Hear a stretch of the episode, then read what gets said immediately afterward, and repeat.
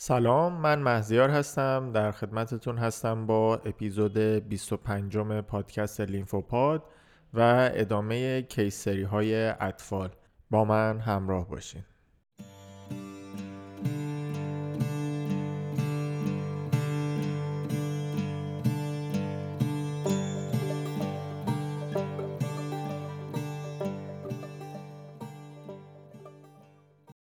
جادی یه نوزاد 7 ماه هست که آوردنش به اورژانس یک بیمارستان با شکایت اینکه یک هفته است استفراغ داره.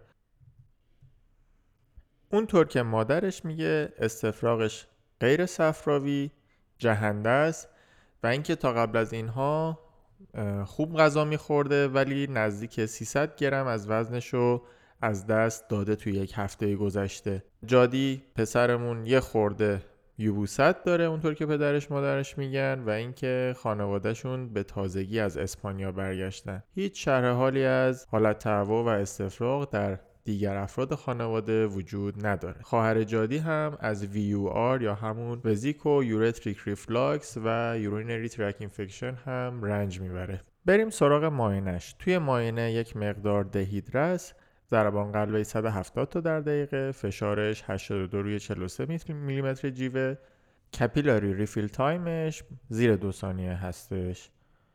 هیچ گونه ارگانومگالی، مس و تندرنس هم توی شکمش لمس نمیشه. سایر معایناتش هم نرماله. یه آزمایش اولیه هم روش داره که هموگلوبین 117 گرم پر لیتره، فایت بی سیه 10000 تا داره، پلاکت 332 تا، سودیوم 134 میلی مول پر لیتر، پوتاسیوم 3.1، کلور 81، اوره 9، کراتین 60 میکرومول پر لیتر. توی کپیلاری گسش پهاشش 7.56، پی سیو توش 6 کیلو پاسکاله، هاش 38، بیس اکسسش مثبت 10 و یورین دیپستیکش هم هیچ چیز ابنرمالی توش گزارش نشده. تشخیص افتراقیاتون چی است؟ بیشتر چه تشخیصی براش مطرحه؟ با چه ابزارهای تشخیصتون رو کانفرم میکنین و درمانش چی هستش؟ بریم یه استراحت کوتاه بکنیم، راجع به کیس فکر کنیم و برگردیم.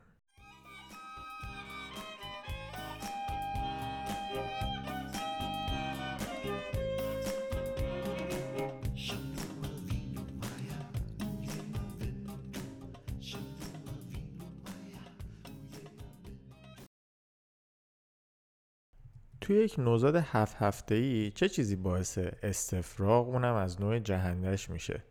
توی تشخیص افتراقی هامون میتونیم ریفلاکس، گاستریت، یورینری تریک اینفکشن، اوورفیدینگ و حتی فود آلرژی رو در نظر داشته باشیم. یه سری تشخیص افتراقی های دیگه هم دور از ذهن ولی میتونه جزء تشخیص افتراقی هامون باشه برامون مطرح هست که به ترتیب ازشون الان اسم میبرم.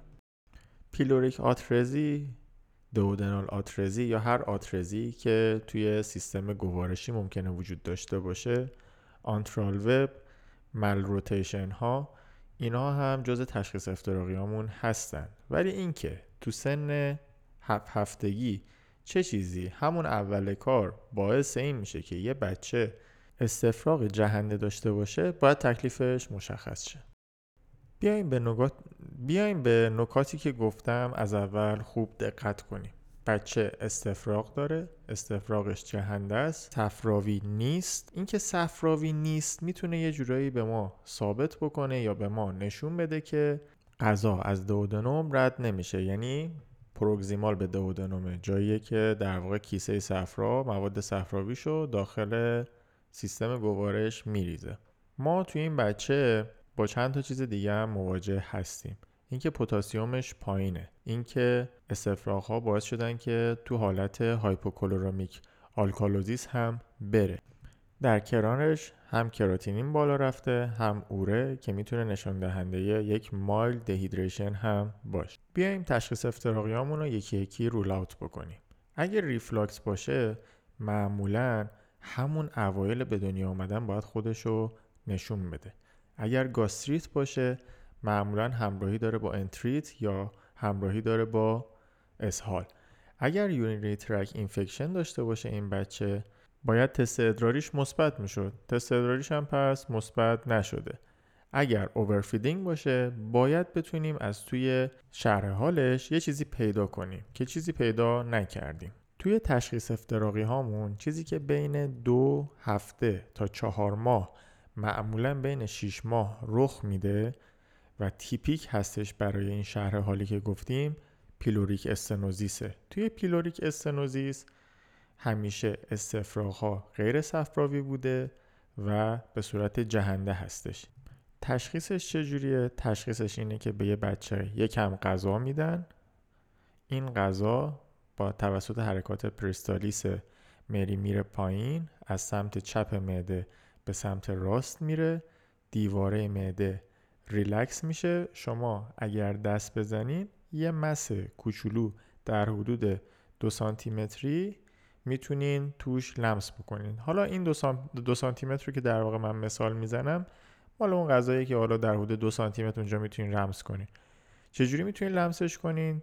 قسمت رایت هایپوکندریوم. تایید تشخیص با چیه؟ با سونوگرافی. خب این بچه رو بردن پیش شما، هنوز تشخیص ندادین، میخوایم براش یه کاری بکنین که بچه خورده حالش بهتر بشه.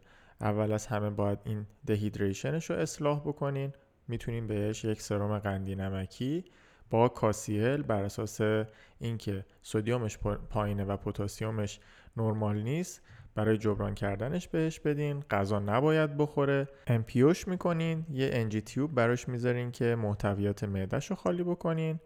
یه دونه مشاوره جراحی براش میخواین که بعد از اینکه تشخیصتون هم تایید کردین براش مشاوره جراحی درخواست میکنین.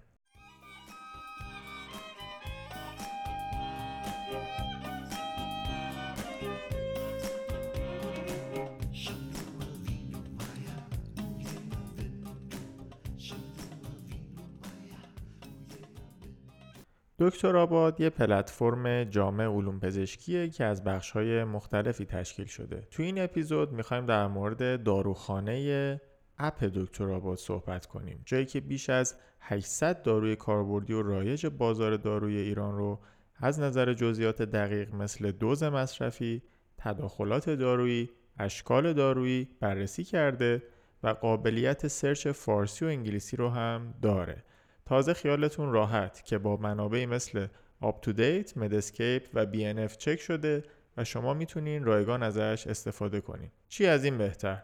شما میتونین اپ دکتر آباد رو از گوگل پلی و اپ استور هم دانلود بکنین. چه چیزی از این کیس یاد گرفتیم؟ از این کیس یاد گرفتیم که شایع ترین سن بروز پیلوریک استنوزیس توی 6 هفتگیه. توی بیوشیمیش یک هایپوکلورامیک آلکالوزیس داریم. درمانش هم هیدریشن بچه، امپیو و سپس مشاوره جراحیه.